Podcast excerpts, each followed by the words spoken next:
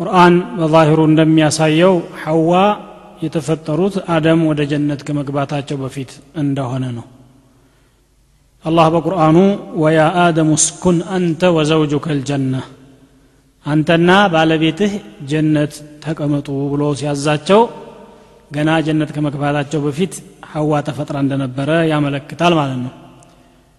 ኢስሐቅ ብኑ የሳር የተባሉት ዓሊምም ይህንኑ ነው ያጠነካከሩት ግን ከዚህ ተቃራኒ የሆነ ሪዋያ ከነ እብኑ አባስ የተዘገበ አለ عن ابن عباس وابن مسعود وآخرين من الصحابة رضي الله عنهم من يلالو إبليس كجنة كتبارر بوهالا آدم جنة እንዲቀመጥ ተፈቀደለት ከዚያ በኋላ ብቻውን ይንቀሳቀስ ነበር ጓደኛ አልነበረውም ከዕለታት አንድ ቀን ተኛና ከእንቅልፉ ብንን ሲል አጠገቡ አንዲት ሴት አየ ከራሱ ጎን የተፈጠረች ነበረችና ቀና ብሎ ሲመለከታት ማነሽ አንቺ?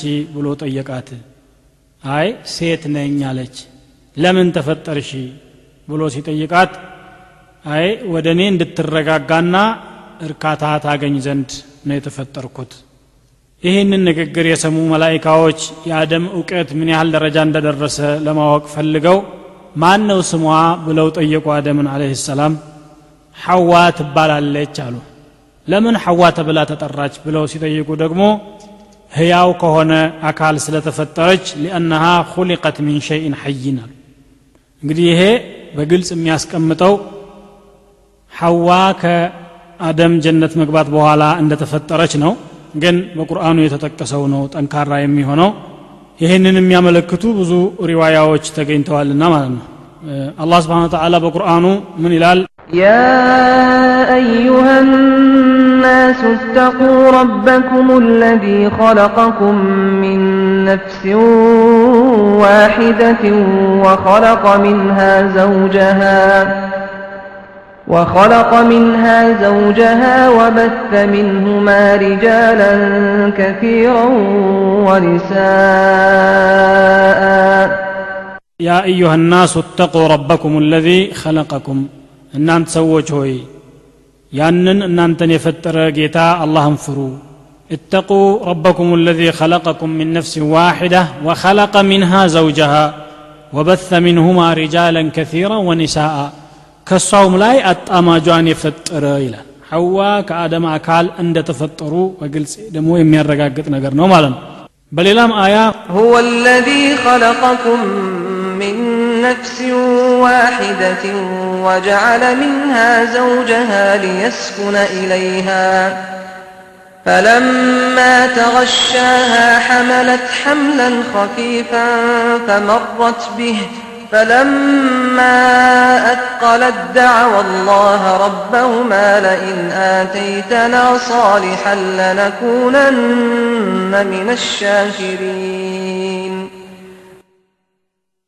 አላህ ማለት ያ እናንተን ከአንዲት ነፍስ የፈጠራችሁ ከዛች ነፍስ ደግሞ አጣማጇን ማለት የህይወት ጓደኛዋን ያስገኘ ወደዛችም ወደ ጓደኛው እንዲደሰትባትና እንዲረጋጋ ብሎ አላህ የፈጠራት ናት ይላል።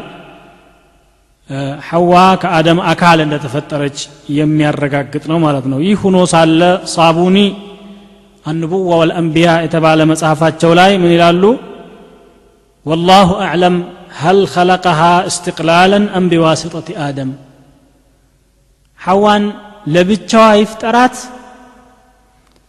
በአደም አማካኝነት የተገኘች ትሁን አላህ ነው የሚያውቀው ብለው አጠራጣሪ ጉዳይ አስመስለው ታልፈዋል ይህ ስህተት ነው የቁርአኑ አያዎች በግልጽ እንዳስቀመጡት ሐዋ ከአደም አካል ነው የተፈጠረችው በሐዲትም ደግሞ ቡኻሪና ሙስሊም ከአቡ ሁረይራ እንደዘገቡት عن النبي صلى الله عليه وسلم قال استوصوا بالنساء خيرا فإنها خلقت من ضلع.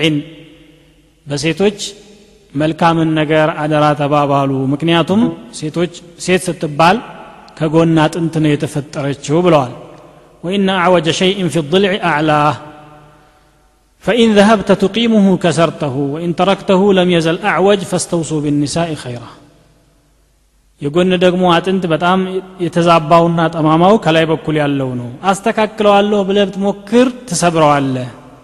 ከተውከው ደግሞ የተወሰነ መዛባት ላው ላይ መታየት አይወገድምና በኸይርና በጥሩ ሁኔታ ያዟቸው ብለው ነቢያችን ስለ ላሁ ወሰለም ተናግረዋል። ይሄም ሐዋ ከአደም ከጎን አጥንት እንደተፈጠሩ ያመለክታል። የቡኻሪ እና የሙስሊም ሪዋያ ነው ሐዋ ከተፈጠሩ በኋላ አላህ ስብሓን ወተላ ለአደም ጀነት ውስጥ መኖርን ፈቀደላቸው። አደም ጀነት ገብተው ከባለቤታቸው ጋር በጀነት ውስጥ ካሉ ጸጋዎች ሁሉ እንደፈለጉ እንዲመገቡ የተለያዩ አትክልቶችን ፍራፍሬዎችን እንዲጠቀሙ ፈቀደላቸው። አንዲት ቅጠል ግን ይችን እንዳትነኩ ብሎ ከለከላቸው።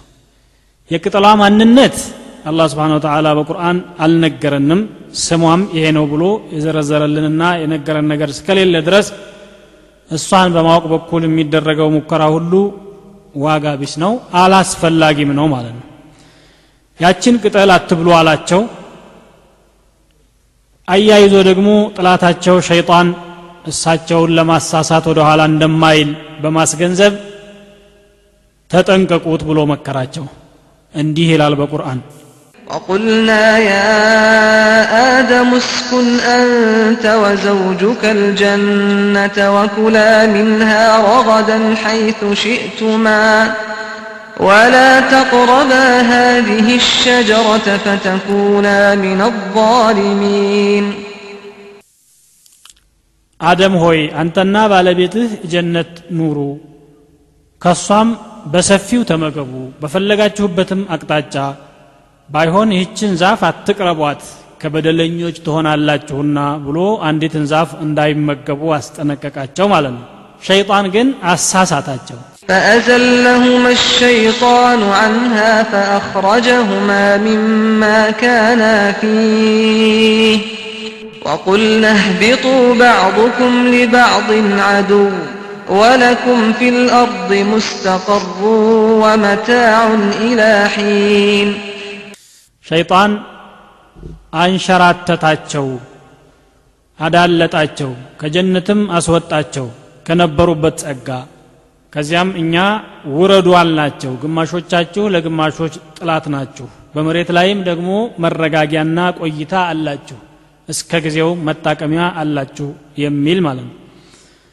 አላህ ስብሓን ወተላ በሌላም አያ ይሄንኑ ሐሳብ ገልጾታል فوسوس لهما الشيطان ليبدي لهما ما وري عنهما من سوآتهما وقال ما نهاكما ربكما عن هذه الشجرة إلا أن تكونا ملكين أو تكونا من الخالدين.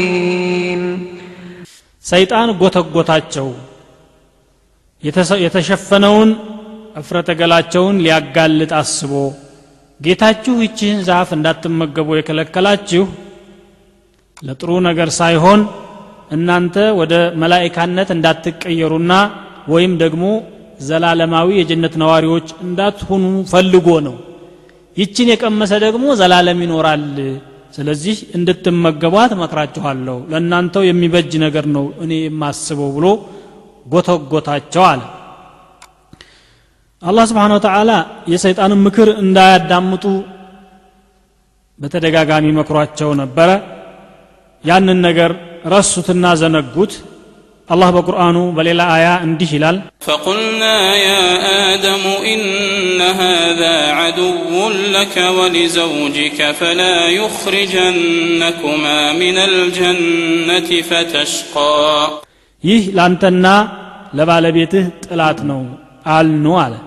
ከጀነት እንዳያስወጣህ ትሰቃያለህ ትንገላታለህና እድለቢስ ትሆናለህ ብለን መከር ነው አለ ያው የሰይጣን ጉትጎታ ጫና ስር በመውደቅ አደምና ሐዋ ቅጠሏን በሉ በመርሳታቸው የተነሳ ብሎ ምክንያቱን አላህ አስቀምጧል ولقد عهدنا إلى آدم من قبل فنسي ولم نجد له عزما ወደ አደም አደራችንን አስተላልፈን ነበረ ቀደም ሲል ግና እሱ ረሳ ጠንካራ አቋምን አላገኘንለትም ቆራጥነትን አለ የመብላታቸውን ሁኔታ ደግሞ ሲገልጽ አላህ እንዲህ ይላል فأكلا منها فبدت لهما سوآتهما وطفقا يخصفان عليهما من ورق الجنة وعصى آدم ربه فغوى ከቅጠሏ ሁለታቸውን በሉ።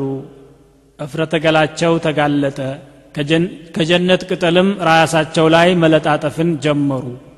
አደምም የጌታውን ፍቃድ ነቀፈ። ተሳሳተም ይላል። አደምና ሐዋ ይችን ቅጠል ከበሉ በኋላ የጌታን ፍቃድ መንቀፋቸው በጣም ተሰማቸውና ተቆረቆሩ። ነደሙ ተጸጸቱ። የጌታን አምር በመርሳታቸው የተነሳ መሆኑን ሐዲት ነቢያችን ስ ሰለም ابن أبي حاتم كأبي بن كعب وزقبوت الرقاق قال رسول الله صلى الله عليه وسلم إن الله خلق آدم رجلا طوالا كثير الشعر آدم من الله سفتره رجم እና ጸጉረ ብዙ አድርጎ ነበር የፈጠረው በጣም ወደ ላይ የረዘመች የተምር ዛፍ ይመስላል አረዛዘሙ ያችን ቅጠል የበላ ጊዜ ልብሱ ከላው ላይ ረገፈ የመጀመሪያ የታየው እፍረተ ገላው ነበረ እፍረተ ገላውን ሲመለከት ጊዜ አደም አፍሮ የጀነት ውስጥ ሩጫ ቀጠለ ይላል። እየሮጠ ያለ ጀነት ውስጥ የነበረች አንዲት ዛፍ ጸጉሩን ያዘችው። ከዚያም ከአላህ በኩል ጥሪ ሰማ። فناداه الرحمن عز وجل يا آدم مني تفر ከእኔ ትሸሻለህ እንዴ ብሎ አዘዛቸው አለ። ጠየቃቸው። فلما سمع كلام الرحمن قال يا رب ላ ወላኪን እስትሕያአን አይ ከአንተ ለመሸሽ ፈልጌ ሳይሆን አፍሬ ነው እንዲህማ ሆነው እፍረቱ ነው እንዲህ የሚያደርገኝ ብለው አደም ለአላህ መልስ ሰጡ ይላል። ሐዲቱ ትንሽ ሰነዱ ላይ ጣዕን አለበት ማለት ነው። እና ጀነት ውስጥ እንዲቀመጡ ተፈቅዶላቸዋል። ይችን ቅጠል ከበሉ በኋላ ወደ መሬት እንዲወርዱም ተወስኖባቸዋል ማለት ነው። የአደም ጀነት የት ነበረች የሚል ጥያቄ መነሳቱ የማይቀር ጉዳይ ይሆናል እዚህ ቦታ ላይ። ምክንያቱም ብዙ ዑለማዎች በተለይ ሙዕተዚላዎች እዚሁ መሬት ላይ ነበረች ይላሉ አብዛኛው የአህለ ሱና ዑለማዎች ግን ያቺው አኼራ ሙእሚኖች የሚገቡባት ጀነት እንጂ ሌላ ጀነት አልነበረችም የሚለውን ነው ያሰመሩበት ማለት ነው። ቃለ እብኑ ከሲር ወልጅምሁር አላ አነሃ ህየ ለቲ ፊ ሰማ። ያቺው ሰማይ ያለችው ጀነት ናት። ወህየ ጀነቱ ልመእዋ ለምን ቢባል ቁርአኑን በግልጽ ጀነት ብሏል። ቁርአን ደግሞ ጀነት ካለ ሌላን ጀነት አይደለም በብዛት የሚጠቀመው ማለት ነው። በቁርአን ውስጥ ጀነት ከተባለ ያቸው የአኼራዋ ጀነት ናት በአብዛኛው።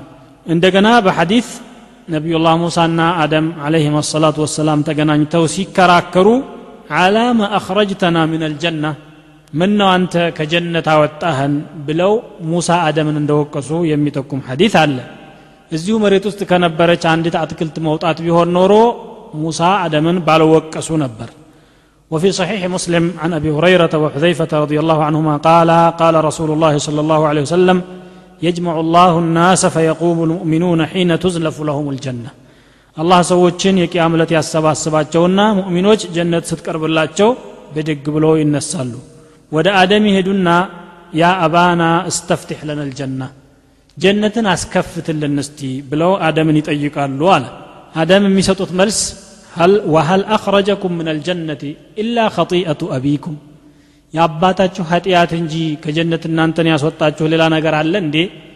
እኔ ለእናንተ ከጀነት ለመውጣታችሁ ምክንያት ሁኜ ዛሬ ደግሞ ለመከፈት ምክንያት መሆን እንዴት እንችላለሁኝ? ብለው መልስ ሰጥተዋል ማለት ነው። ይሄ ዘገባ ሙስሊም ውስጥ ያለ ሐዲስ ነውና ያቺ ጀነት ያለምንም ጥርጥር ያችዋ የአኺራዋ ጀነት መሆኗን ያረጋግጣል ማለት ነው። አደም ከጀነት ወደ መሬት የወረዱበትን እለት በተመለከተም ሰሒሕ የሆነ ሐዲት አለ روى مسلم في صحيحه عن أبي هريرة رضي الله عنه قال قال رسول الله صلى الله عليه وسلم خير يوم طلعت فيه الشمس يوم الجمعة فيه خلق آدم وفيه أدخل الجنة وفيه أخرج منها وفي الصحيح من وجه آخر وفيه تقوم الساعة. كألتات هلو الله زند بلاج ያለው ብልጫ ያለው كان جمعانه مكنياتهم آدم አደም ربات لتنو ودجنة جنة ጀነት እንዲገባም የተፈቀደለት በጁምዓ ዕለት ከጀነትም የወጣው በጁምዓ ነው። በሌላ ዘገባ ደግሞ ቅያማም የምትቆመው ጁምዓ ቀን ነው ብለው ነቢያችን ስለ ላሁ ሰለም ተናግረዋልና በጁምዓ ቀን ከጀነት ወደ መሬት ወረዱ ማለት ነው። ወደ መሬት ከወረዱ በኋላ እንግዲህ ኑሯቸውን እየመሩ እያለ ልጆች ተወለዱላቸው። በርካታ ልጆችን ከወለዱ በኋላ ከመካከላቸው ቃቢልና ሀቢል የሚባሉ ልጆች ነበሯቸው። አደም ደግሞ በሚወልዱ ጊዜ ሐዋ ሁለት ልጆችን በአንድ ጊዜ ነው የሚያደርጉት መንታዎችን ወንድና ሴት ሲያጋቧቸው ደግሞ ከላይ ያለው ወንድ ከታች ያለችውን ሴት ያገባል። ከታች ያለው ወንድ ከላይ ያለችውን ሴት ያገባል። እና ሀቢል ታላቅ ነበረ። የሚያገባው ከቃቢል ጋር የተወለደችውን ልጅ ነው። ቃቢል ደግሞ ታናሽ ነው። ከወንድሙ ከሀቢል ጋር የተወለደችውን ሴት ያገባ ነበር እንደ አጋጣሚ ሆኖ ከቃቢል ጋር የተወለደችው ታናሿ ልጅ ውበቷ ከታላቂቱ የበለጠች ስለነበረች አሳልፌ አልሰጥም። አብራኝ የተወለደችውን እኔው ነኝ የማገባው በማለት ቃቢል እምቢ ይላል። አባትየው ይሄን ማድረግ የለብህም ብሎ ቢከለክሉትም እምቢ ብሎ አመፀ።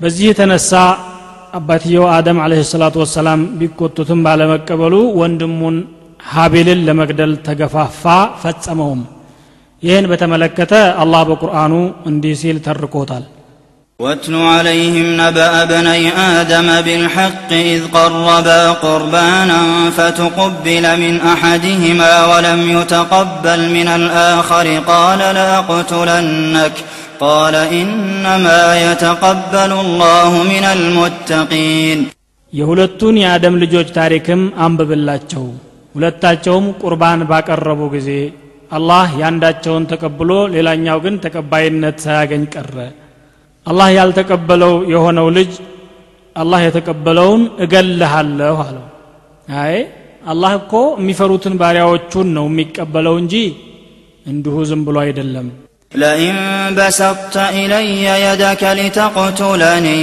ما أنا بباسط يدي إليك لأقتلك إني أخاف الله رب العالمين እጅህን እኔን ለመግደል ብለህ ወደ እኔ ብትዘረጋ እኔ ደግሞ አንተን ለመግደል እጅን የምዘረጋ ሰው አይደለሁም እኔ አላህን እፈራለሁ የዓለማቱን ጌታ ሲል መለሰለት ቀጥሎም إني أريد أن تبوء بإثمي وإثمك فتكون من أصحاب النار وذلك جزاء الظالمين እኔ አንተ የኔንም ማለት እኔን የመግደልህንና ቀደም ሲል የነበረህን ኃጢአት አንድ ላይ ደምረህ ስታበቃ ከሳት ጓዶች እንድትሆን እፈልጋለሁ። እምቢ ካልክ ጀሃነም ነው የሚጠብቅህ። የበደለኞች ምንዳ ደግሞ ይሄ ነው ሲል አስጠነቀቀው። ሰውየው ግን ከአሰበው ወንጀል ሊመለስ አልፈለገም። ወንድሙን ገድሎ ያችን ልጅ ማስቀረቱ እንደ ትልቅ ቁም ነገር መስሎ ታየውና አላህ ይህንን እንዲህ በማለት ይገልጸዋል። ፈጠወዐት ለሁ ነፍሱሁ ቀትለ አኺህ ፈቀተለሁ ፈአስበሐ ምን አልኻሲሪን ነፍሱ ወንድሙን መግደልን ጥሩ አድርጋ አሳየችው አገራችለት ከዚያም ገደለው ከከሳሪዎችም ሆነ ይላል።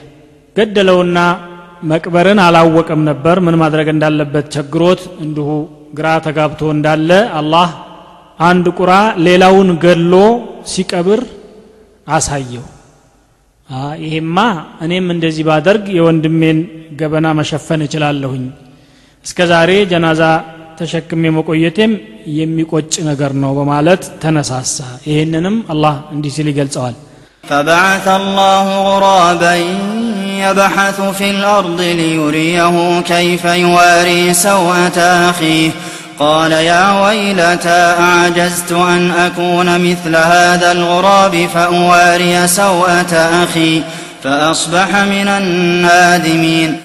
الله مريتني مكوفر قراء أسك أسا يوندمون نور انديت مشفن اندي اللبت لياسايو. قال يا ويلتا واكوچتي على. أعجزت أن أكون مثل هذا الغراب فأواري سوءة أخي እንደዚህ እንደ ቁራ እንኳ መሆን አቃተኝ ማለት ነው። እኔ የወንድሜን ነውር ለመሸፈን አለና ፈአስበሐ ምን ናዲሚን ከተጸጻቾችም ሆነ ይላል። እንግዲህ አደም ቃቢልን ወንድምህም መግደል የለብህም የሚገባትን የሚገባውን ባለቤቱን መስጠት ብቻ ነው ያለህ ብለው ሲያዙት የለም አላደርገውም ብሎ እምቢ ያለ ጊዜ አንድ ትእዛዝ አዘዙት። ምንድን ነው ሁለታችሁም የትኛችሁ ስራችሁ ተወዳጅነት እንዳገኘ ልታረጋግጡ ቁርባን መስጠት አለባችሁ ለአላህ የሚሰጥ ነገር የሚቀርብ ነገር አሉ።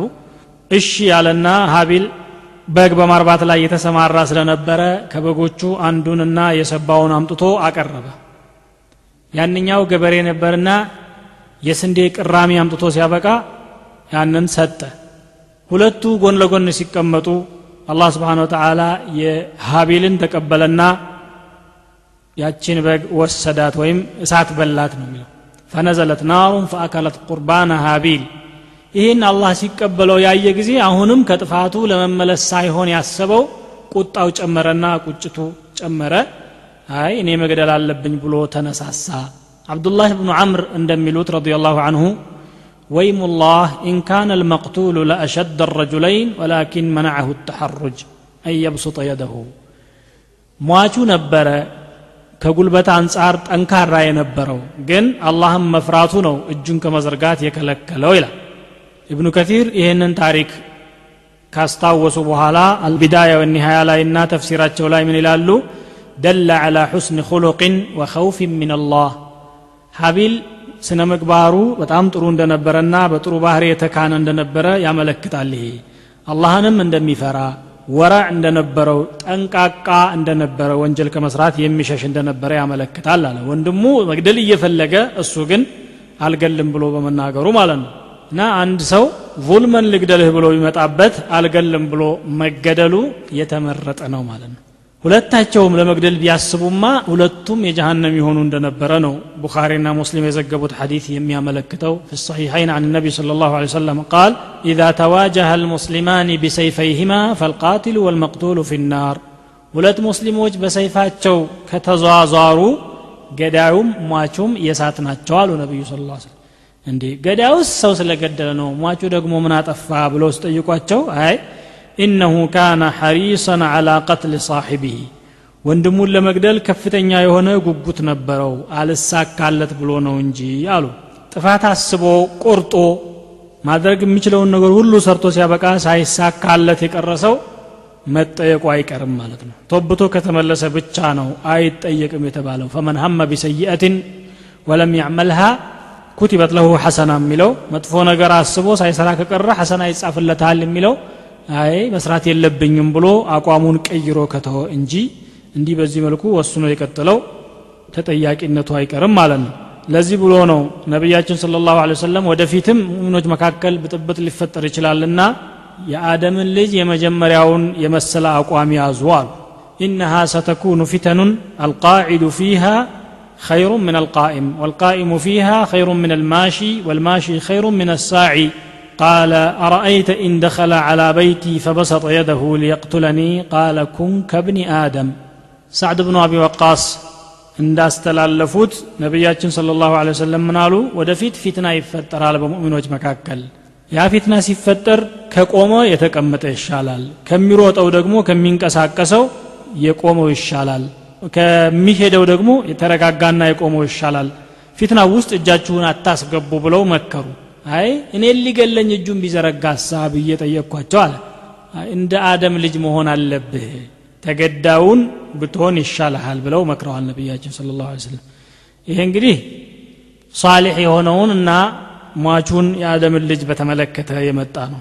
ያ ገዳውን በተመለከተ ደግሞ ነቢያችን ስለ ላሁ ወሰለም ቡኻሪም አውርተውታል ይህን ሐዲስ ላ ትቅተሉ ነፍሱን ظልመን إلا كان على ابن آدم الأول كفل من دمها لأنه كان أول من سن القتل أصحاب الكتب الستة كأبو داود وجي يالوت يزقبوت حديث نويه አንዲት ነፍስ በበደል ከተገደለች የመጀመሪያው የአደም ልጅ ድርሻ ይኖረዋል አሉ ያ ገዳዩ ማለት ነው ለምን ቢባል የክፉ ነገር የመጥፎ ነገር አርአያ ስለሆነ ምንጊዜም የመጥፎ ነገር አርአያ የሆነ ሰው በዚያ ነገር መሪ በመሆኑ ይጠየቅበታል ሰዎች በተከተሉት ቁጥር كما ثبت في الحديث الصحيح من سن سنة سيئة كان له وزر عليه وزرها وزر من عمل بها መጥፎ አርአያ የሆነና መጥፎን ነገር ያስለመደ ሰው የዛች ስራ ወንጀል አለበት በእሷ የሰሩ ሰዎችም ደግሞ ወንጀል እሱ ይጠየቅበታል አሉ ጥሩ ነገርን በመስራት አርአያ የሆነ ሰው መንሰነ ሱነተን ሐሰነተን ፈለሁ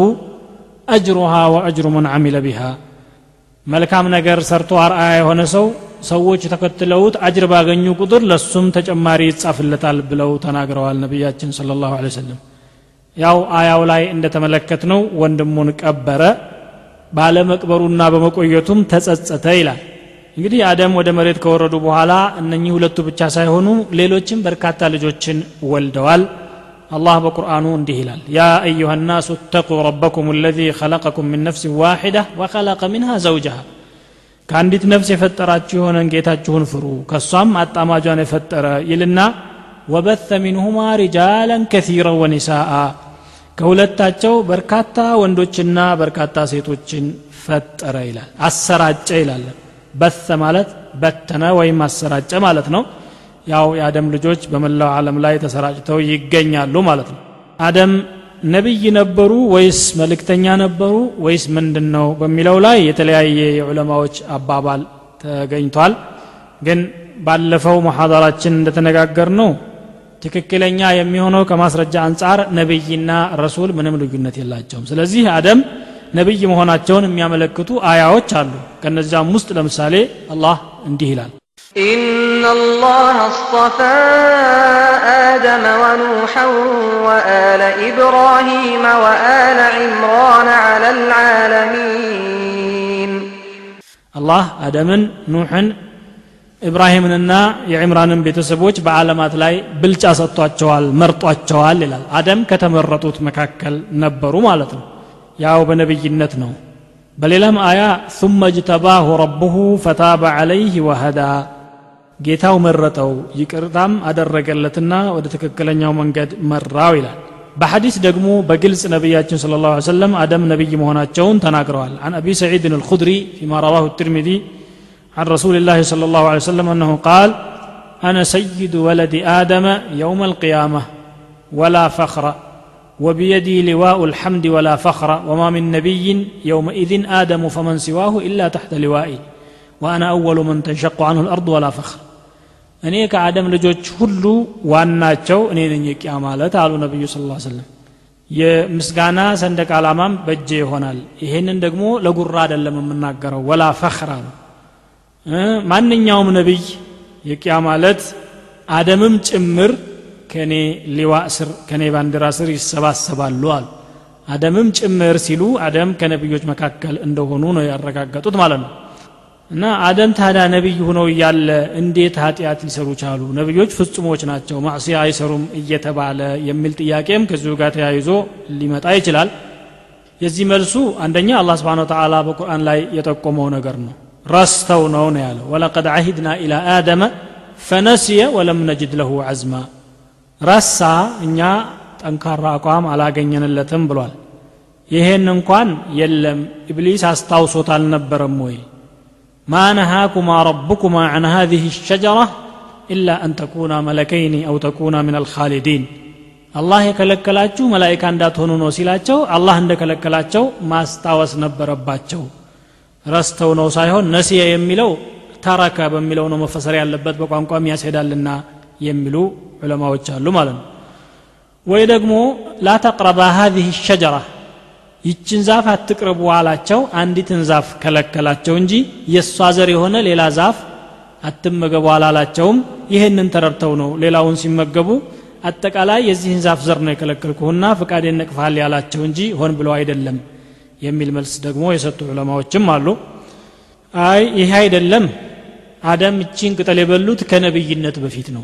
ነብይ ፍጹም ነው የተባለው ደግሞ ነብይነትን ከተሰጠ በኋላ እንጂ ከዚያ በፊት በሚሰራው ናህይ ስለሌለ አያስሄድም የሚል መልስም ይሰጧሉ በእርግጥ እዚህ ላይ ናህይ አለ ከነብይነት በፊት ነው ማለትን ግን የሚያጠነክር ይህንን የሚጠቁም አያ አለ ثم اجتباه ربه ይላል ከዚያ በኋላ አላህ መረጠው ይላል ቅጠልም ከበሉ ከተበቱ በኋላ ነው እንዳውም እጅትባኡ ወይም የአላህ ምርጫ የመጣው ማለት ስለሆነ ይሄ ነው ወይም ደግሞ ጥቃቅን ስህተቶችን ነቢዮች ሊሰሩ ይችላሉ። ግን ተውበት ያደርጋሉ። ምክንያቱም ተውበት ደረጃ ስለሚያመጣ ማለት ነው።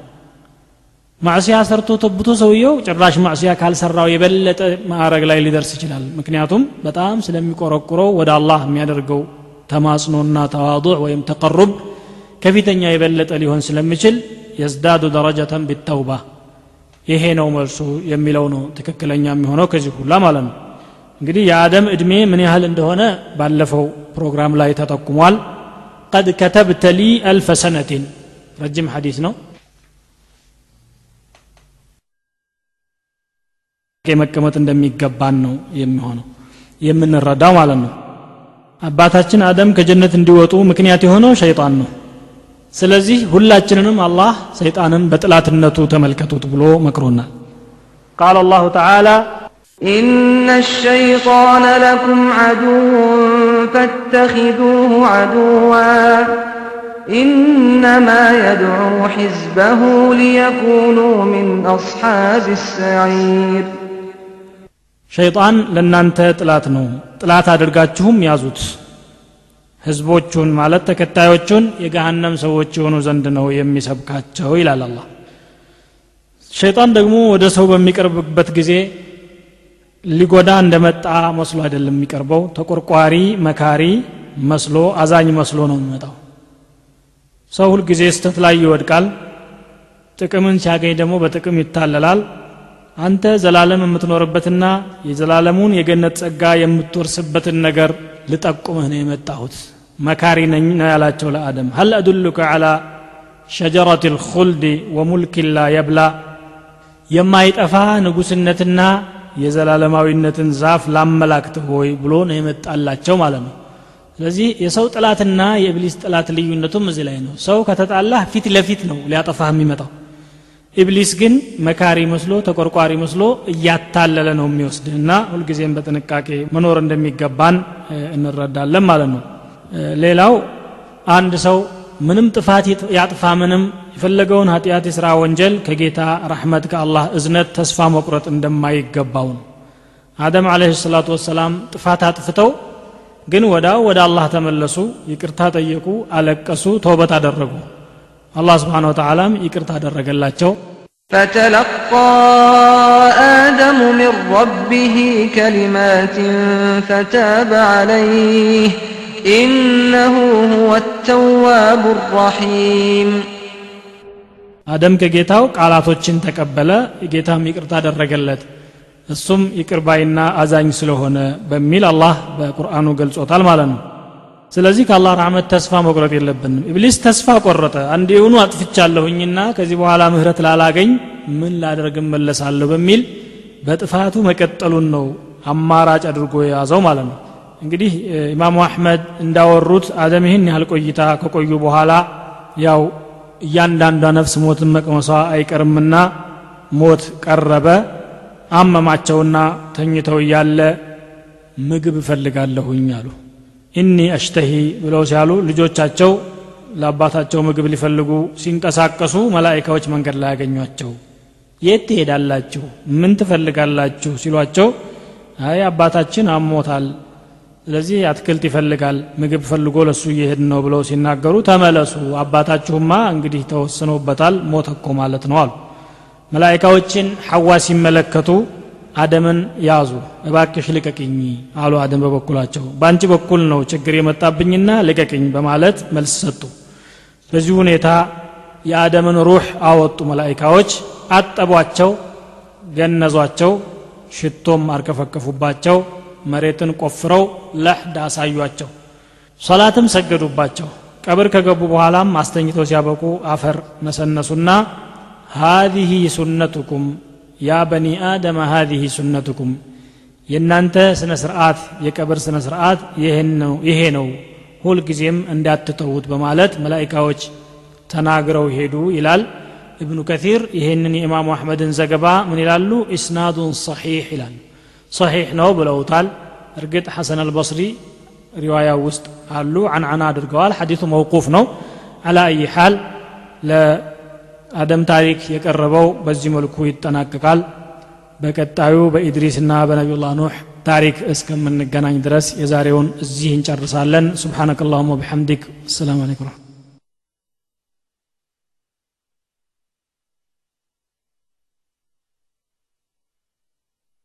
أشهد أن لا إله إلا الله وحده لا شريك له وأن محمدا عبد الله ورسوله.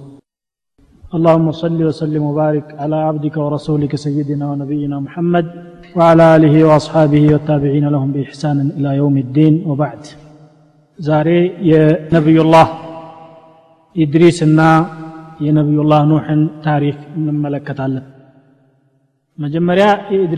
الناس قدم ታሪክ مكنياتهم ምክንያቱም አብዛኛዎቹ ዑለማዎች ኢድሪስ የኑህ አያት ነበሩ ይላሉ።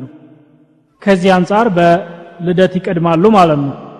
ምንም እንኳን አንዳንድ ዑለማዎች ኢድሪስ ከዚያ ወዲህ የነበሩ ናቸው እንጂ ከዚያ በፊት አይደለም የሚል አስተያየት ያላቸው ቢሆንም የኢድሪስ ታሪክ አጠር ያለም ስለሆነ ከዚያ ጀምረን ወደ ኑህ እንሸጋገራለን قال الله عز وجل واذكر في الكتاب إدريس إنه كان صديقا نبيا ورفعناه مكانا عليا ኢድሪስን በኪታቡ አስታውስ ስሙን አንሳ እሱ ሲዲቅ ነበረ ነቢይም ነበረ ከፍተኛ የሆነ ቦታም አድርሰነዋለ ይላል ሙፈሲሮች እንደሚሉት ኢድሪስ እብን ያሪድ እብን ማህላይል እብን ቀይናን እብን ሺት እብን አደም አለይህ ሰላቱ ወሰላም። እንዲህ አጠር አድርገው ነው የሚያስቀሙት የኢድሪስን ታሪክ አቀማመጥ ማለት ነው። ዝርያቸው ከሺት በሺት አማካኝነት ነው ወደ አደም የሚገባው። አላህ ስብሓን ወተላ ኢድሪስን በቁርአኑ በነቢይነት አወድሷቸዋል። በሲዲቅነትም እንደዚሁ አህለል ኪታቦች አክኑህ ወይም ኸኑህ ይሏቸዋል። ወይም በእኛ ገሩ አባባል ከሆነ ሄኖክ የሚሉት ማለት ነው። በነቢያችን ስለ ላ ሰለም የዘር ቆጠራ ዑለማዎች ከኑህ በላይ አድርገው ይቆጥሯቸዋል።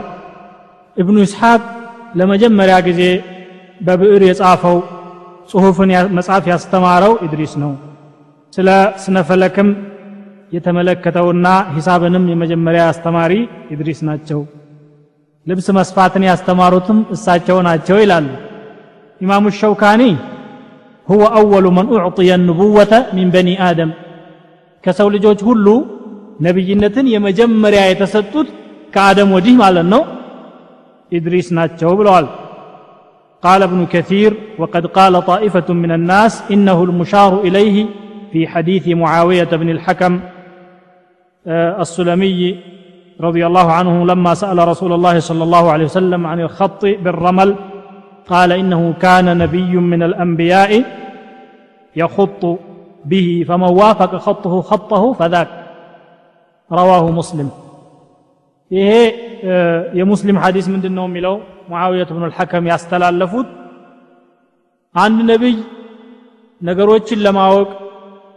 በአሸዋ ላይ ወይ በመሬት ላይ መስመሮችን በመጠቃቀስ የሚረዳ ነቢይ ነበረ። የእሱ አይነት እውቀት ያለው ሰው ካለ ይሞክረው። ከዛ ውጭ ከሆነ ግን እንቆላ ነውና አይሆንም ብለዋል ነቢያቸው ስ ስለም ይህ ሐዲስ በሙስሊም የተዘገበ ሐዲስ ነው። እና ይሄንን ያደረገው ነቢይ ማን ነው ብለው እሳቸው ረሱል ስ ሰለም በግልጽ ባያስቀምጡም በርካታ ዑለማዎች ነቢዩላህ ኢድሪስ ነበሩ የሚለውን ያሰምሩበታል ወረፈዕናሁ መካነን አልያ የሚለውስ ወደ የከፍታ ቦታ ከፍ አድርገነዋል አለ። ባዕض ልዑለማ ስድስተኛው ሰማይ ሂደዋል ማለት ነው። ሌሎቹ ደግሞ አይ ሁለተኛ ሰማይ ነው ይላሉ። እብኑ ከፊር ግን በበኩላቸው ይሄ ሳይሆን አራተኛው ሰማይ ነው የወጡት። ለዚህ ደግሞ ማስረጃ አለኝ። ሐዲث الإسراء والمعراج ነቢያችን صلى الله عليه وسلم ወደ ላይ በወጡ ጊዜ አራተኛው ሰማይ ላይ ነው አገኟቸው የሚለው ስለዚህ ይሄ ትክክለኛ ነው ብለው ይናገራሉ እብኑ ከቲር ሸውካኒም ይህንኑ ሐሳብ ይጋራሉ ሌሎች ዑለማዎች ደግሞ ወረፋዕናሁ መካናን አልያ ከፍ ያለ ቦታ አድርሰነዋል ማለት የማዕረግ ከፍተኝነት እንጂ የቦታ አይደለም ስለዚህ ያንኑ ነብይነቱን ነው የተናገረው والمراد برفعه مكانا عليا ما أعطيه من شرف النبوة የነብይነትን ማዕረግ መሰጣታቸው ነው ይህንን አላህ በቁርአኑ የጠቀሰው እንጂ ሌላ አይደለም አሉ። ይህንን ደግሞ አሉሲ እና ሐሰን አልበስሪ አልጁባኢ እና አቡ ሙስሊም የሚባሉ ዑለማዎች ሐሳቡን ደግፈውታል ማለት ነው። የኢድሪስ ከዚህ በላይ መሄድ አንችልም። ቁርአኑም አጠር አድርጎ ነው ያስቀመጠው። ነቢዩላህ ሙሐመድ ስለ ላ ሰለም ስለ ኢድሪስ የተናገሩት ነገር ምንም አልተገኘም ሰሒህ የሆነ ማለት ነው ስለዚህ ወደ ነቢዩላህ ኑህ ታሪክ እንሸጋገራለን። የኑህ ታሪክ ሰፊ ነው ጥልቅ ነው። የኑህ ታሪክ ደግሞ የሌሎችም ነቢዮች ታሪክ መጀመሪያ ነው። ዳዕዋቸውም ተመሳሳይ ነው። የኑሕን የዳዕዋ ሂደት የተረዳ የሌሎችንም ሩሱሎች የዳዕዋ ሂደት መረዳት ምንም አያዳግተውም ማለት ነው። አላህ ስብሓንሁ ወተዓላ በጥበቡ በሰዎች መካከል ነቢዮችን ልኳል። አስፈራሪና አብሳሪ አስጠንቃቂዎችና ጀነት ደግሞ ለምእምናን እንደተዘጋጀች የሚያበስሩ አድርጎ ልኳቸዋል። የመጨረሻው ነቢይ ሙሐመድ ስ ሰለም እንዲሆኑ ደግሞ ሽቷል። አላህ ስብሓን ወተዓላ ይህንን ሲያደርግ የዳዕዋው መንገድ እጅግ በተለያዩ ፈተናዎች የተከበበ መሆኑን ያውቃል የተለያዩ ሾሆችም መንገድ ላይ እንደሚያጋጥሙት ያውቃል። ይሄ ስለሆነ አንድ ሰው ደግሞ የሚሰራው ስራ ወይም የሚራመድበት መንገድ በሾህና በእንቅፋት የተሞላ መሆኑን ሲያውቅ ሞራሉ ይላሽቃል። ተስፋ የመቁረጥ ሁኔታ ይመጣል። ይህ እንዳይኖር አላህ በነቢዮችና በተስፋ መቁረጥ መካከል ግርዶሽን አድርጓል። የሚያጋጥማቸው ችግር ሁሉ መሆን ያለበትና ከበስተጀርባው ሕክማ ያለበት መሆኑን ይናገራል። የመጨረሻው ነቢይ ሙሐመድ ስለ ላሁ ወሰለም እንደ መሆናቸው ያለፉትን ነቢዮች ታሪክ ደጋግሞ የሚነግራቸው ያንተ ስራ ያንተ ኃላፊነት እጅግ በጣም ከባድ ነው። የሚያጋጥምህ ፈተናም እንዲህ ቀላል የሚሆን አይደለምና የመጀመሪያው ሰው ነኝ ብለህ በቀላሉ ልትፈታ አይገባም። ጠንክር ጽና ለማለት ቃል አላሁ ተዓላ ولقد كذبت رسل من قبلك فصبروا على ما كذبوا واوذوا حتى اتاهم نصرنا ولا مبدل لكلمات الله ولقد جاءك من نبا المرسلين ከአንተ በፊትም መልእክተኞች ተስተባብለዋል ግን ባጋጥማቸው መስተባበል ጸንተው በትዕግስት ተወጥተዋል ስቃይም ደርሶባቸዋል። ያንን ስቃይም በሰብር አልፈውታል። ነስር እስከመጣላቸው ድረስ ነው የጸኑት። ስለዚህ የአላህ ቃል ደግሞ አይቀለበስም።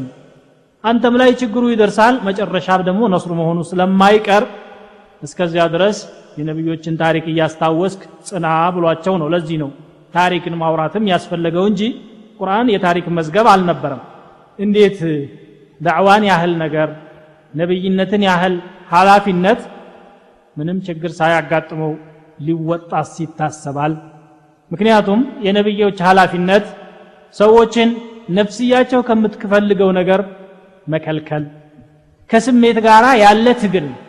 ሰው በሻህዋት ወደ አንድ አቅጣጫ ሲሄድ ነቢዮች ደግሞ ይሄ የምትሄዱበት አቅጣጫ አያዋጣም ብለው ትክክለኛውን መንገድ ለማሳየት የቆሙ ስለሆኑ ስሜቱን የሚከተልና ሐቅን የሚከተል ሰው ደግሞ መገናኘቱና መግባባቱ ፈታኝ የሆነ መርሐላ ካላለፈ በስተቀር ስለማይቻል ሙረቢ ነብይ ስለሆነ ለዚህ ነው ማለት ነው። አንዳንድ ጊዜ ሻህወቱ ከምንም በላይ የሆነና ፈሳድ ዓለምን ያጥለቀልቅና ሙስሊሕ የሆነው ሰውዬ በቃ ይሄ ነገር ሊቀለበስ የማይችል ነገር ነው ብሎ እስከሚያስብ ድረስ ሊመጣበት ይችላል ማለት ነው። ይህንን ለማጽናናት አላህ ስብሓን ተዓላ የበርካታ ነቢዮችን ታሪክ ለነቢያችን ስ ሰለምና እንዲሁም የእሳቸውን ፈለግ ለሚከተሉ ዳዒዎች አስተላልፏል መጨረሻ ድል የናንተ ነው ስኬታማነት ያለው ዳዕዋም ይሄው ስራ ነው እያለ ቃል አላሁ ተዓላ ولقد سبقت كلمتنا لعبادنا المرسلين إنهم لهم المنصورون وإن جندنا لهم الغالبون ውሳኔያችን ተላልፋለች መልእክተኛ ለሆኑ ባሪያዎቻችን ይላል እነሱ የሚረዱ ድልን የሚጎናጸፉ እነሱ ናቸው አሸናፊዎችም እነሱ ናቸው የሚል። እንግዲህ የባጢል ህዝብ ደግሞ በጎን የራሱን ያላሰለሰ ጥረት ያደርጋል። በሽርኩም ላይ ሰብር አለው እኮ። ኢንካደ ለዩድሉና አን አሊሀቲና ለውላ አን ሰበርና አለይሃ ነው የሚሉት። እንዲሁ ከአማልክቶቻችን ሊያደናቅፈን ነበር ይሄ ሰው ሊያሳስተን። በአንጸናና በትዕግስት ባንወጣው ነው የሚሉት። ለዚያው ላሉበት ጠማማ መንገድ ማለት ነው። ግን መጨረሻ እንዴት እየጠፉ እንደመጡ ታሪክን ያስቀምጣል አላ ስብን ቃል አላሁ ተዓላ فكلا أخذنا بذنبه فمنهم من أرسلنا عليه حاصبا ومنهم من أخذته الصيحة ومنهم من خسفنا ومنهم من خسفنا به الأرض ومنهم من أغرقنا. كأن السوق كافر مالتنا بذلك كالفوت. መቅሰፍት ያወረንበትና ያጠፋ ነው አለ። ከእነሱ መካከል ደግሞ ውሃ እንዲወጣ ያደረግነው አለ። የተለያየ ችግር ደርሶባቸው ጠፍተዋል መጨረሻቸው የነቢዮች ጠላት ነው የሚለው። እና ወማ ظለመሁም ላህ ወላኪን ካኑ አንፉሰሁም የظሊሙን ቁረይሾች በበኩላቸው ነቢይ ይምጣ መልእክተኛ ይላክልን እንጂ እኛ ጠማማዎች አንሆንም ለአላህ ቃል እንገባለን እያሉ ሲፎክሩ ነበር። ቃል አላሁ ተዓላ وأقسموا بالله جهد أيمانهم لئن جاءهم نذير ليكونن أهدى ليكونن أهدى من إحدى الأمم فلما جاءهم نذير ما زادهم إلا نفورا استكبارا في الأرض ومكر السيئ ولا يحيق المكر السيء إلا بأهله መልእክተኛ ከመጣ ከማንኛውም ህዝብ የበለጠ ትክክለኛ መንገድ ይዘን የምንጓዝ እኛ እንሆናለን አሉ ያ መልእክተኛ ሲመጣ ግን መበርገግና መሸሽን እንጂ ሌላ ነገር አላተረፉም ነው የሚለው ያም ደግሞ በኩራት በመወጠራቸው የተነሳ ነው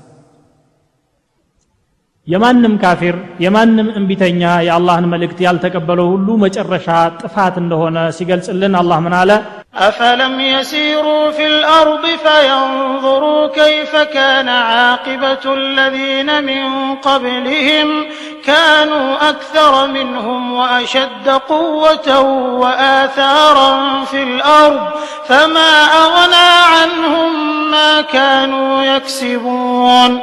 فلما جاءتهم رسلهم بالبينات فرحوا بما عندهم من العلم وحاق بهم ما كانوا به يستهزئون فلما رأوا بأسنا قالوا آمنا بالله وحده وكفرنا بما كنا به مشركين በምድር ላይ ለምን አልተንቀሳቀሱም እነኛ ከነሱ በፊት የነበሩ ከሃዲዎች መጨረሻቸው ምን እንደሆነ ለመመልከት።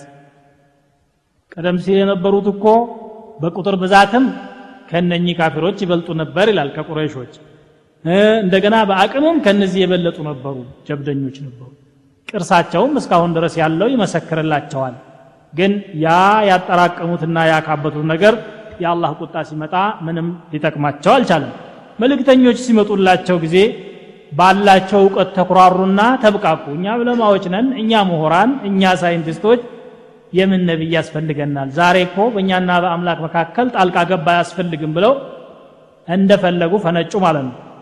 ቅጣቱ ሲመጣ አመና። ማመናቸው ግን የሚጠቅማቸው አልነበረም ነው የሚለው።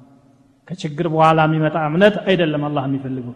በአጠቃላይ የመልእክተኞች ኃላፊነት ሰዎችን ከጨለማ ወደ ብርሃን ማውጣት በህብረተሰቡ መካከል ተሰራጭቶ የሚገኝን ፈሳድ መዋጋት ነው። ስለዚህ የእያንዳንዱ ነቢይ ትኩረት ምንም እንኳ በተውሂድ ቢጀምርም መጨረሻ ግን በህብረተሰቡ መካከል ያለው ፈሳድ ላይ ከፍተኛ ትኩረት ሰጥቶ እንመለከታለን። ለምሳሌ ኢብራሂምንን ከሳሌሕና ከሁድ በኋላ ታሪካቸውን የምናየው ነቢይ ትግላቸው በአብዛኛው በተውሂድ ላይ ያተኮረ ነበር ማለት ይቻላል። ለዚህም ተብሎ ነው ኢማሙል ሙወሒዲን ተብለው የሚጠሩት። ሉጥን ብንመለከት ደግሞ ተውሂድን በማስተማራቸው ጎን ለጎን በህብረተሰቡ መካከል በጣም ተስፋፍቶ የነበረው የግብረ ሰዶም ጸያፍ ስራ ያንን በመዋጋትና ያንን በማስጠንቀቅ ላይ ከፍተኛ ትኩረት አድርገው ነበር። ሹዓይብን ብንመለከት ደግሞ ተውሂድን በማስተማራቸው በተጨማሪ በንግድ ላይ የነበረ ማጭበርበርና ማታለል ሚዛን ማጉደልና መቀነስን ከፍተኛ ሁኔታ ይዋጉ ነበር። አውፉ ልከይለ ወላ ተኩኑ ምን አልሙክስሪን ወዚኑ ቢልቅስጣስ ልሙስተቂም እያሉ የህዝቦቻቸው ጥፋት መንስኤም ይህንኑ አለመቀበላቸው እንደነበረ ቁርአን ይነግረናል። ነቢዩላህ ሙሳን ደግሞ በምሳሌነት ብንወስድ እስራኤሎች ከሀገራቸው ወደ ግብፅ አገር ከሄዱ በኋላ ራሳቸውን ረስተው የአባቶቻቸውን መንገድ ስተው ጥመት ውስጥ ገብተው በተጨማሪ ደግሞ ባርነትን እንደ ጌጥ አድርገው ይዘው ስለነበረ እነዚያን ነፃ ማውጣት ነበር። ትልቁ ትግላቸው። ተውሒድን እያስተማሩ በተጓዳኝነት ደግሞ ይሄ ነበር። ፊርዓውን እኔ ያሳድጌህ ተንከባክቤህ እንዴት በእኔ ላይ ትመጣለህ ሲላቸው በኒ እስራኤልን ባሪያ አድርገህ ስለያዝክ ይህን እንደ ውለታ ትቆጥረዋለህ እንዴ? ነው ያሉት። አና አበተ በኒ እስራኤል. እና ይሄ ምንድን ነው በዳዕዋ ሂደት አንድ ሰው በቅድሚያ መቼም ተውሒድ ነው አቂዳን ማጥራት ነው እምነትን ከማንኛውም ብክለትና ከአላግባብ አምልኮ ነፃ ማውጣት ነው። ግን በዚያ ላይ ብቻ እንደማይገደብና በህብረተሰቡ መካከል ያለን ፈሳድ ማስወገድ ማስተማር ቅድሚያ እንደሚሰጠው እንረዳለን ማለት ነው። ሙዓለጀቱ አፍተክ ልአምራድ ይህን ያክል ስለ መግቢያ ከተነጋገር ስለ ነቢዮች ለመወያየት ስለሆነ የተነሳ ነው። የመጀመሪያውን ነቢይ ወይም ረሱል ነቢይ እንኳን አደምም ኢድሪስም ነቢይ ናቸው ረሱልም ናቸው ብለናል ወደ መሬት ህዝቦች ወደ ተላከው መጀመሪያ ነቢይ ወደ ኑህ ታሪክ እንሸጋገራለን ማለት ነው። ኑህ ከነቢዮች ሁሉ አለህ ሰላቱ ወሰላም እድሜያቸው ረጅም በመሆን ግንባር ቀደም ናቸው። ዘራቸው እብኑ ከቲር እንደሚሉት አደም ሺፍን ወለዱ ሺፍ ደግሞ አኑሽ የሚባል ሰው ወለዱ። እሳቸው ደግሞ ቀይናን ወይም ቂኒን ይላሉ እሷን ወለዱ። እንደገና ማህላይል የሚባል ከዚያ ቀጥሎ ደግሞ የርድ ይላል ወይም ያሬድ ማለት ይመስለኛል። እሱን ወለዱ። ያሬድ ደግሞ ኢድሪስን ወይም አክኑህ ወይም ሄኖክ የሚባለውን ማለት ነው። ኢድሪስ ደግሞ መቱ ሸልክ የሚባልን ሲወልድ መቱ ሸልክ ደግሞ ላሚክን ወለደ። لامك نوحا عليه الصلاة والسلام ولد ማለት ነው። ከላይ ወደታች መጥተናል። نوح ابن يارب ابن مهلائيل ابن قينين ابن أنوش ابن شيت ابن آدم عليه الصلاة والسلام ዘራቸው በዚህ መልኩ ነው የሚሄደው ይላል እብኑ ሒባን ሰሒሕ በሚባለው ኪታባቸው ከአቡ ኡማማ እንደዘገቡት ነቢያችን صلى الله عليه وسلم ተጠይቀው አደም ነብይ ነበር ወይ አዎ ነብይ ነው ሙከለም የሆነ አሉ በኑሕና በአደም መካከል እሳ ስንት ጊዜ ነበር ሲሉ ዓሸረቱ ቁሩን አስር ክፍለ ዘመን ነበር ብለው ተናግረዋል። ኢብኑ ከሲር ይህን ሐዲስ አስመልክቶ ወሃዛ ዓላ ሸርጥ ሙስሊምን ወለም ዩኽሪጅሁ። ይሄ የሙስሊምን ሸርጥ ያሟላ ሰሒሕ ሐዲስ ነው ብሏል። በቡኻሪ ደግሞ ፊ ስሒሕ ልቡኻሪ አን ዓብድላህ ብን ዓባስ ረዲ ላሁ አንሁማ ቃለ ካነ በይነ አደመ ወኑሕን ዓሸረቱ ቁሩን ኩልሁም ዓላ ልእስላም በአደምና በኑሕ መካከል አስር ቀርን ነበረ። ሁላቸውም በእስልምና ላይ የነበሩ ይላል። ቀርን የሚለው በአረብኛ ቋንቋ ሁለት ትርጉም አለው። አንድ ክፍለ ዘመን ለማለት አንድ ምዕተ ዓመት አንድ ቀርን ይባላል። ሌላኛው ደግሞ በአንድ ወቅት የነበረ ትውልድ ማለት ነው።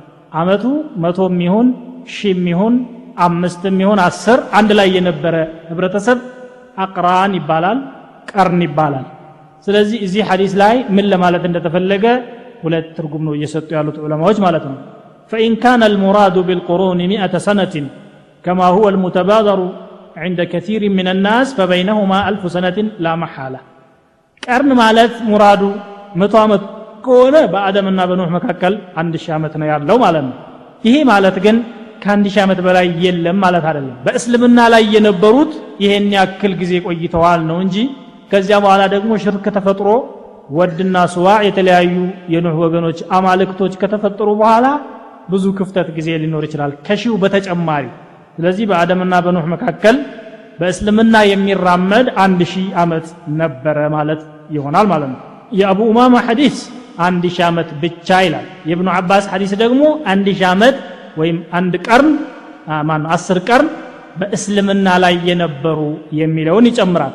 ቀርን ማለት በአንድ ወቅት ያለ ህዝብ በሚለው ከሄድን ደግሞ ከዚህም በላይ ከአንድ ሺህ ዓመትም በላይ ሰፊ ጊዜ ነበረ ማለትን ያስይዛል ቁርአን ቀርን የሚለውን ለዚህ ትርጉሙም ይሰጣል ምንድን ነው አላ ስብን ተዓላ ወከም አህለክና ምን አልቁሩን ሚን ባዕድ ኑሕን ወከፋ ቢረቢከ ሃዲያ ወነሲራ ከኑሕ በኋላ ስንት የክፍለ ዘመናት ህዝቦችን አጥፍተናል ይላል ክፍለ ዘመናት ማለት በመቶ ዓመት ብቻ የተገደበ ማለት ሳይሆን ትውልዶች ማለት ነው ሙራዱ ثم أنشأنا من بعدهم قرونا آخرين ማለት أجيالا ጀኔሬሽን ትውልዶችን እንዲተካኩ አድርገናል ማለት ነው በዚህ ከሄድን እንግዲህ በኑሕና በአደም መካከል ብዙ ሺህ ዓመታት እንደነበሩ ይጠቁማል። ምን ያህል እንደሆነ እንኳ ማወቅ ባይቻል። የዚያን ጊዜ ሰው ደግሞ ረጅም ዕድሜ ነበር ያለው። ለምሳሌ ነቢዩላህ ኑሕ በዳዕዋ ብቻ ያሳለፉት 950 ዓመት መሆኑን ቁርአን በግልጽ አስቀምጧል።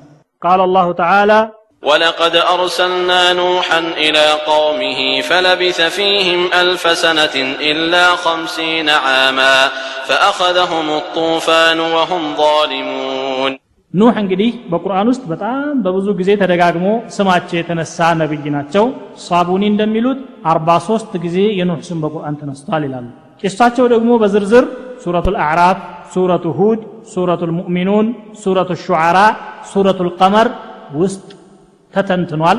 በእሳቸው ስም የምትጠራ ምዕራፍ ደግሞ ሱረቱ ኑህ የምትባል አለች። በተጨማሪ አጠር ባለመልኩ ሱረቱ ልአንከቡት ሱረቱ ዩኑስ ሱረቱ ሳፋት እና ሌሎች ነቢዮች ጋር ስማቸው ተጣምሮ በመጣባቸው ምዕራፎችም ውስጥ ስማቸው ተነስቷል። ከ43 ጊዜ ያላነሰ የኑህ ስም ተጠርቷል ማለት ነው። ኑህ የመጀመሪያ ረሱል ናቸው ብለናል። ይሄን ደግሞ አደም ቂሳ ላይ ምን ማለት ተፈልጎ ይሄ እንደተባለ ለመተንተን ተሞክሮ ነበር። ለማስታወስ ያህል የመጀመሪያ መልእክተኛ ማለት ሽርክ ከተፈጠረ በኋላ በመሬት ለነበሩ ህዝቦች የተላከ የመጀመሪያ መልእክተኛ ማለት እንጂ ከሳቸው በፊት መልእክተኛ አልነበረም ማለት አይደለም። ከሳቸው በፊት የነበሩት መልእክተኞች አዳብ ማስተማር ሙስሊም ስለነበረ ያለው ህብረተሰብ ስነ ስርዓት ማስያዝ እንጂ ከዚያ ውጭ ያለፈ ሽርክን ተው ብለው የሚጋተሩበት ሁኔታ አልተፈጠረም ነበር። ምክንያቱም ሽርኩ ራሱ ስላልነበረ።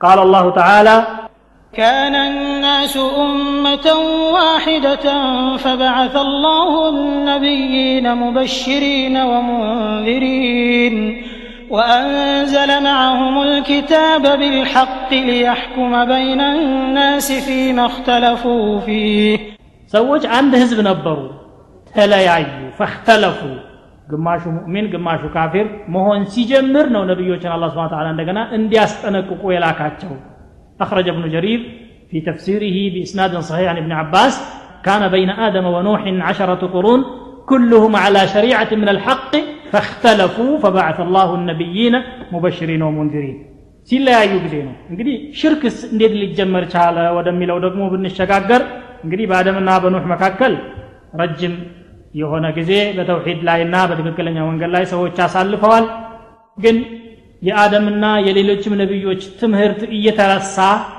መሀይምነት እየሰፈነ ጀህል እየተንሰራፋ ሲመጣ ሰዎች ከጊዜ ወደ ጊዜ ወደ ማይገባ አምልኮ እያመሩ መጡ ማለት ሽርክ ውስጥ እየተዘፈቁ መጡ። አብዱላህ ብኑ አባስ እንደሚሉት የኑህ ወገኖች አማልክቶች የሚባሉት ጣዖቶች መንስያቸው ከሰው ነው ይላሉ። ረዋ አልቡኻሪ بإسناده عن ابن عباس رضي الله عنهما في تفسير قوله تعالى لا تذرن آلهتكم ولا تذرن ودا ولا سواعا ولا يغوث ويعوق ونصرا قال هذه أسماء رجال صالحين من قوم نوح.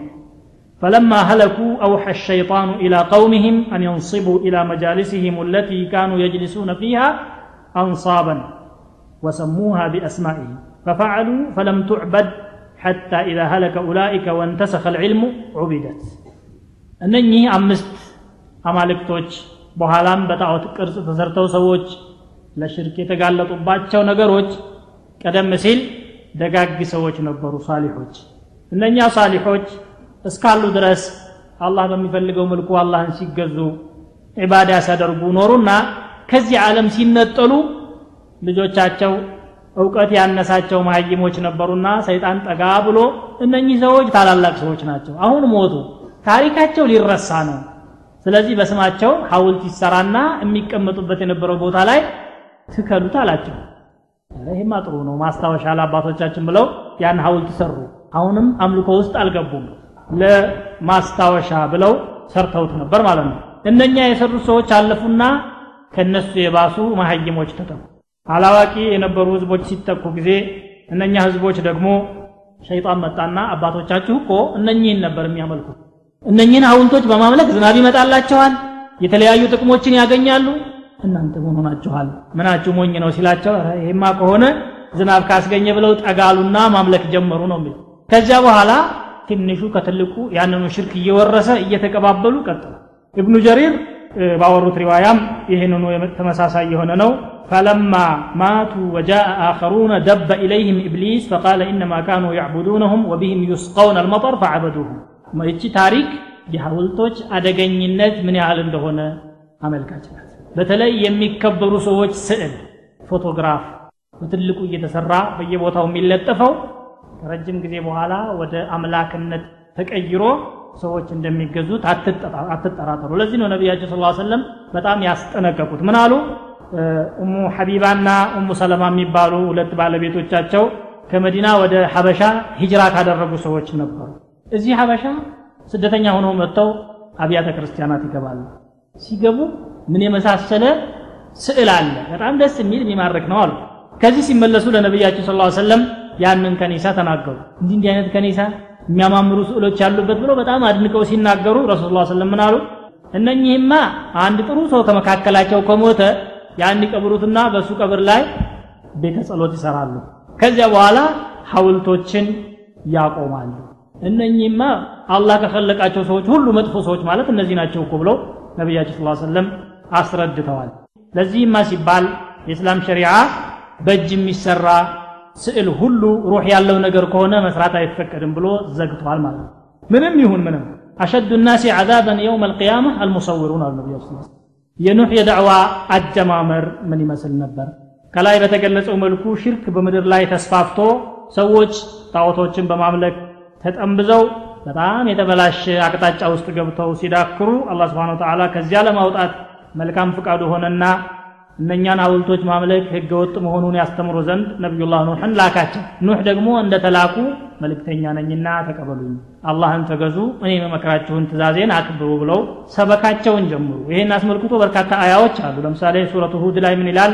ወለቀድ አርሰልና ኑሐን ኢላ ቀውሚህ ኢኒ ለኩም ነዚሩ ሙቢን።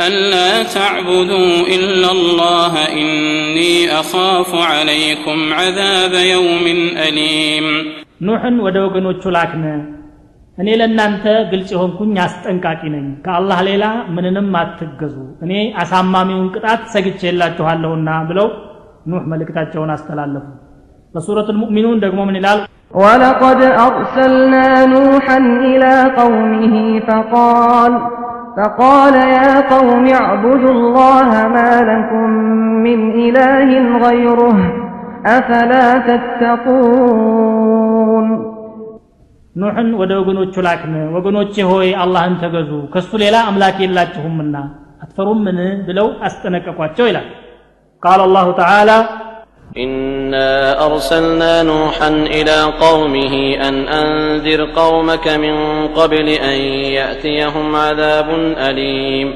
قال يا قوم إني لكم نذير مبين أن اعبدوا الله واتقوه وأطيعون يغفر لكم من ذنوبكم ويؤخركم إلى أجل مسمى إن أجل الله إذا جاء لا يؤخر لو كنتم تعلمون እኛ ኑሕን ወደ ወገኖቹ ላክን ይላል ወገኖችህን አሳማሚው ቅጣት ወደ እነሱ ከመምጣቱ በፊት አስጠንቅቃቸው የሚል መልእክት አሲዘን ላክን እሱም ወደ ወገኖቹ ሂዶ ወገኖቼ ሆይ እኔ ለእናንተ የተላኩኝ አስጠንቃቂ ነኝ። በግልጽ መጥቻለሁኝ። አላህን ተገዙ እሱንም ፍሩት ለእኔም ታዘዙኝ። ይህን ካደረጋችሁ ወንጀላችሁን ይምራችኋል እስከ ተወሰነው ጊዜ ድረስም ደግሞ ያውቀያችኋል። የአላህ ቀጠሮ መጪ ነውና አይቀርም። የምታውቁ ከሆናችሁ ይሄ ደግሞ የእሳቸው ብቻም ሳይሆን ሌሎችም ነቢዮች ሁድ ሳሌሕ ሹዓይብ ኢብራሂምና ሌሎችም ተመሳሳይ አቋምና ተመሳሳይ መልእክት እንዳስተላለፉ ቁርአን አስቀምጧል ولقد أرسلنا في كل أمة رسولا أن اعبدوا الله واجتنبوا الطاغوت ለእያንዳንዱ ህዝብ መልእክተኛ ልከናል አላህን ተገዙ ጣዖታትን ተጠንቀቁ እንዲል ማለት ነው ወስአል መን አርሰልና ሚን ቀብሊከ ሚን ሩሱሊና አጀዐልና ሚን ዱን ራሕማን አሊሀተን ዩዕበዱን ከአንተ በፊት የላክናቸውን ነቢዮች ታሪክ እስቲ ጠይቅ ከረሕማን ሌላ የሚመለኩ አማልክቶችን አድርገናልን ይላል ይሄ እንግዲህ የሚገልጽልን ነገር ቢኖር ምንድን ነው ተውሂድ የማንኛውም መልእክተኛ መሰረትና መነሻ ነጥብ ነው ማለት ነው። ሩሱሎችም ለዚህ ዳዕዋቸው የሚችሉትን ሁሉ መስዋዕትነት ከፍለዋል። ህይወታቸውን እስከ ማሳለፍ ድረስ የሄዱም አሉ። ግን የወገኖቻቸው መልስ ምን ነበር? ወገኖቻቸው በማስተባበል በእንቢተኝነት ኩራት በተሞላበት አንደበታቸው በአላህ ነቢይ እያፌዙ አንቀበልም ያሉት ስድብ ነበረ መልሳቸው የአላህ ነቢይ በእዝነት በትሁትነት በቆራጥነት ባጢልን ሲጋፈጥ ከሃዲዎች ደግሞ በተቃራኒው በእንቢተኝነት በመድረቅረቅ ያስተናግዱ ነበር ማለት ነው የነቢዩላህ ኑሕ ወገኖች እናንተ ወገኖች ሆይ አላህን ተገዙ ሲሏቸው መልሳቸው قال الملأ من قومه إنا لنراك في ضلال مبين قال يا قوم ليس بي ضلالة ولكني رسول من رب العالمين. أبلغكم رسالات ربي وأنصح لكم وأعلم من الله ما لا تعلمون.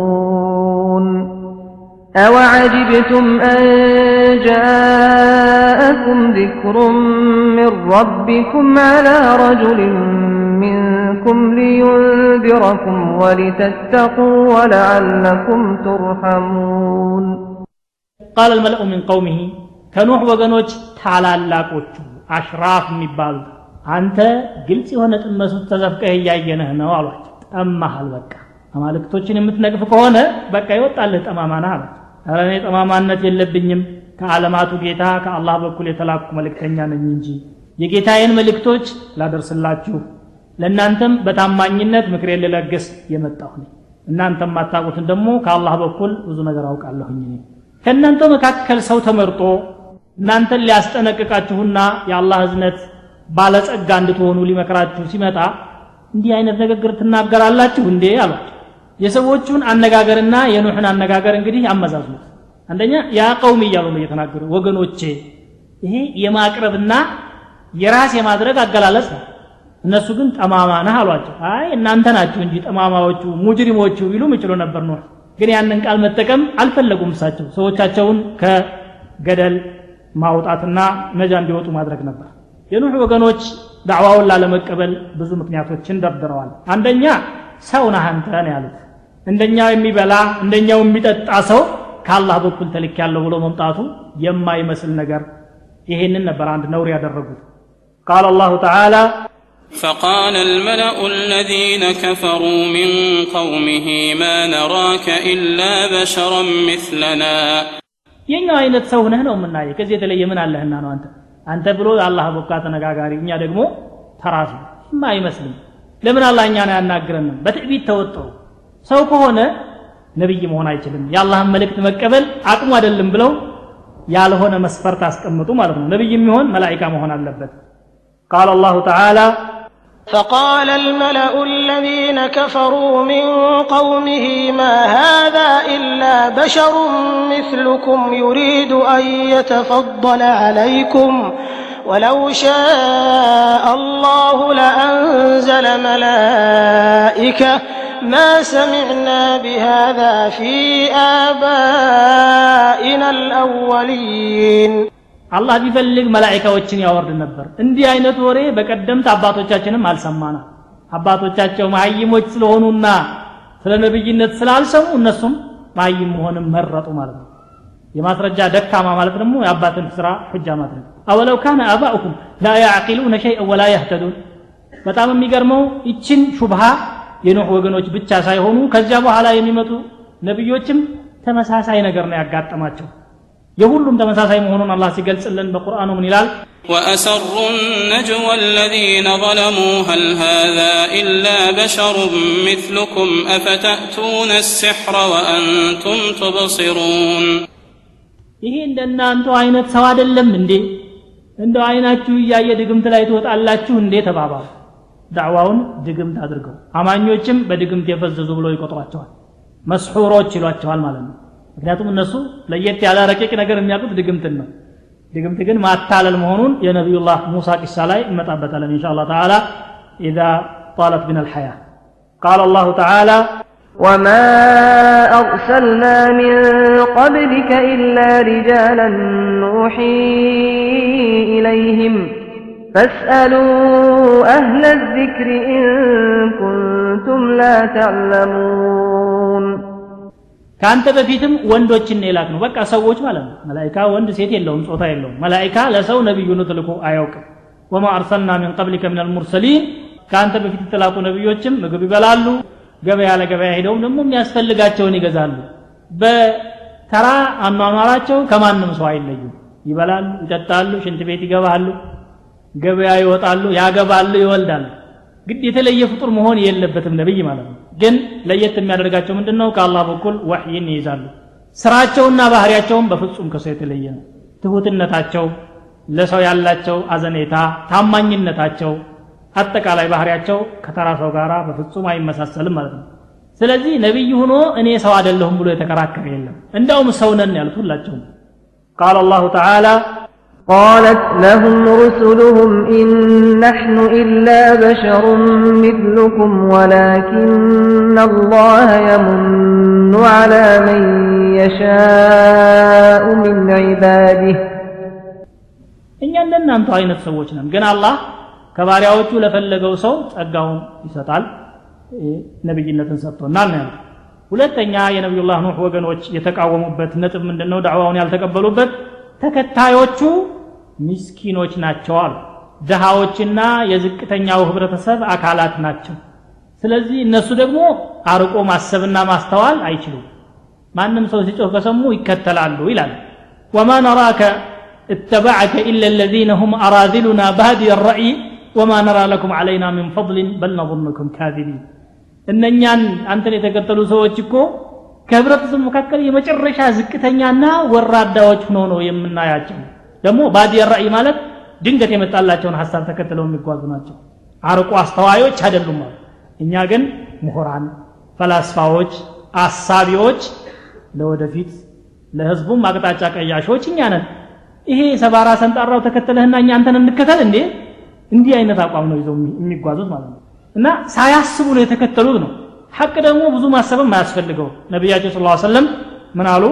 እያንዳንዱ ሰው ወደ እስልምና ስጠራው ትንሽ ያላፈነገጠና ያላንገራገረ የለም አቡበክር ብቻ ሲቀር እሱ ግን ምንም አላንገራገረ አልተንተባተበም። ተልክ ያለው ላኢላሃ ኢላላህ ሙሐመዱ ረሱሉላህ ወዳው ነው የተናገራትና የተቀበለው ብለው አመስግነዋል ነቢያቸው ስለ ሰለም እና ምስኪኖች ተከትለውሃልና እኛ አንተ ጋር ለመነጋገር ለመወያየት እንኳ ካስፈለገ እነኝህን አባራቸዋል የድሃው ዝቅተኛው ህብረተሰብ ጋር ቁጭ ብለን መታየት ለእኛ ውርደት ስለሚሆን እነኝህን አባርና እስቲ እንነጋገርበታለን ተቀበልንም አልተቀበልንም እናየዋለን ነው ያም ደግሞ ስብሓንላህ ቃል አላሁ ተዓላ قالوا أنؤمن لك واتبعك الأرذلون قال وما علمي بما كانوا يعملون إن حسابهم إلا على ربي لو تشعرون وما أنا بطارد المؤمنين إن أنا إلا نذير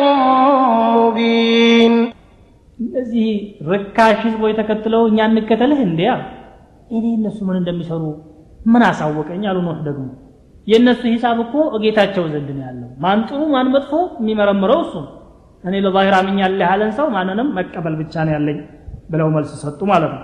አባራቸው ሲሉ ደግሞ ወማ አነ በጣሪድ ለዚነ አመኑ። እነዚያን ያመኑ ወገኖች አባራሪ አይደለሁም። እነሱ እኮ ከጌታቸው ጋር የሚገናኙ ናቸው አሉ። ምን ማለት ነው? አላህ ጋር የቀረቡ ጊዜ ይከሱኛል። የዛን ጊዜ እናንተ ምን ታደርጉልኛላችሁ? እናንተ እኮ አጠቅሙኝም አታድኑኝም ብለው መልስ ሰጡ ማለት ነው وهؤلاء الضعفاء هم أتباع الرسل دائما. يا ملك تنجي تكتا وجدمو هل قزيم اندي عينة وچنات أبو سفيان مبال يقريش ألك عين برا كافر. ود الشام أقر لنقد اندهيدة. نبي صلى الله عليه وسلم لهرك لروم نقص دب دب بيسفان من محمد رسول الله إلى هرقل عظيم الروم. أسلم تسلم. أسلم يؤتك الله أجرك مرتين. وإلا فإن عليك إثم الأريسيين. ከመሐመድ ከአላህ መልእክተኛ ይድረስ ለሂረቅል ለሩሙ ንጉሥ ኢስላምን ተቀበል ሰላም ትሆናለህ። ኢስላምን ተቀበልና ሁለት ጊዜ አጅር ይከፍልሃል ብለው ጽፈውለታል። ይህን ደብዳቤ ሲደርሰው ተደናገጠና ሰውየው ስለ አህለል ኪታብ መጽሐፍ አንብቦ ስለነበረ ወደፊት የሚመጣ ነብይ መኖሩንም ያውቅ ስለነበረ እውነትም መጥቶ ሊሆን ይችላልና በመጽሐፋችን የተጠቀሱ ምልክቶችን ብሎ አቡ ሶፊያንን አስጠራ። አቡ ሱፊያን በወቅቱ ካፊር ነው። ተያዘና ቀረበ። ብዙ ጥያቄዎችን ጠየቀው። ከጥያቄዎች ውስጥ አንዷ ከኛ ርዕስ ጋር ተዛማጅ የሆነችውን ነው የምጠቅስላቸው። አሽራፉ ናስ ይተበዑሁ አም አሁን ይሄን መሐመድን የተከተሉት የሰዎች አንጋፋዎች መሪዎቹ ታላላቆቹ ናቸው ወይስ ሚስኪኑና ደካማው ነው ብሎ ጠየቀ? አይ እሱስ የተከተለው ደካማው ነው አለ አቡ ሶፊያን ዝቅ ማድረጉ ነው በሱ ቤት። ሂረቅል ግን አለ የመልእክተኞች ተከታዮች እንደዚሁ ናቸው። ይሄ የተለመደ የአላህ ስራ ነው ሱነቱላህ ነው ብሎ ቁጭ አድርጎታል ማለት ነው። ሌላው የነቢዩላህ ነው ወገኖች አንቀበልም ብለው ያስቀመጡት ምክንያት ኑሕን እንጠራጠራለን። አንድ ውሸት ይዋሻል። ሁለተኛ ጠማማ ነው።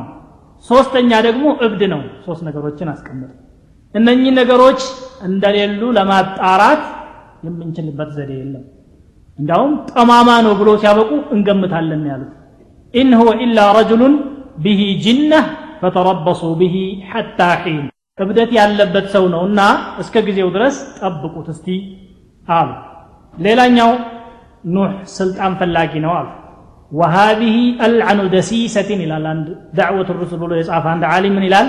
ይቺ ስልጣን ፈላጊ የምትለዋ ነገር ሙሽሪኮች ከሚያስቀምጡት ነገር ሁሉ አደገኛ የሆነችና ለመምታት እንዲያመቻቸው የሚጠቀሟት ዘዴ ናት ኢን ሃዛ ኢላ በሸሩ ምትልኩም ዩሪዱ አን የተፈضለ አለይኩም ከእናንተ በላጭ ሆኖ መሪ ሆኖ መታየት ስለሚፈልግ ነው ነቢይ ነኝ ተልክ ያለው ተከተሉኝ እያለ የሚሰብከው እንጂ ማን ላከው ብሎ እዚህም ላይ ሹብሃ ነስ ይሄ ደግሞ ፊርዓውን ምን አለ ወተኩነ ለኩም አልክብሪያኡ ፊ ልአርድ ለሙሳ እኮ ነው አንተና ወንድምህ መሬት ላይ በቃ አምባገነኖች ሁናችሁ መታየት ትፈልጋላችኋል አገር ሊያጠፉ ሰላም ሊያውኩ ህዝብ ሊያበጣብጡ የማይባል ነገር የለም በነቢዮች ዙሪያ ማለት ነው።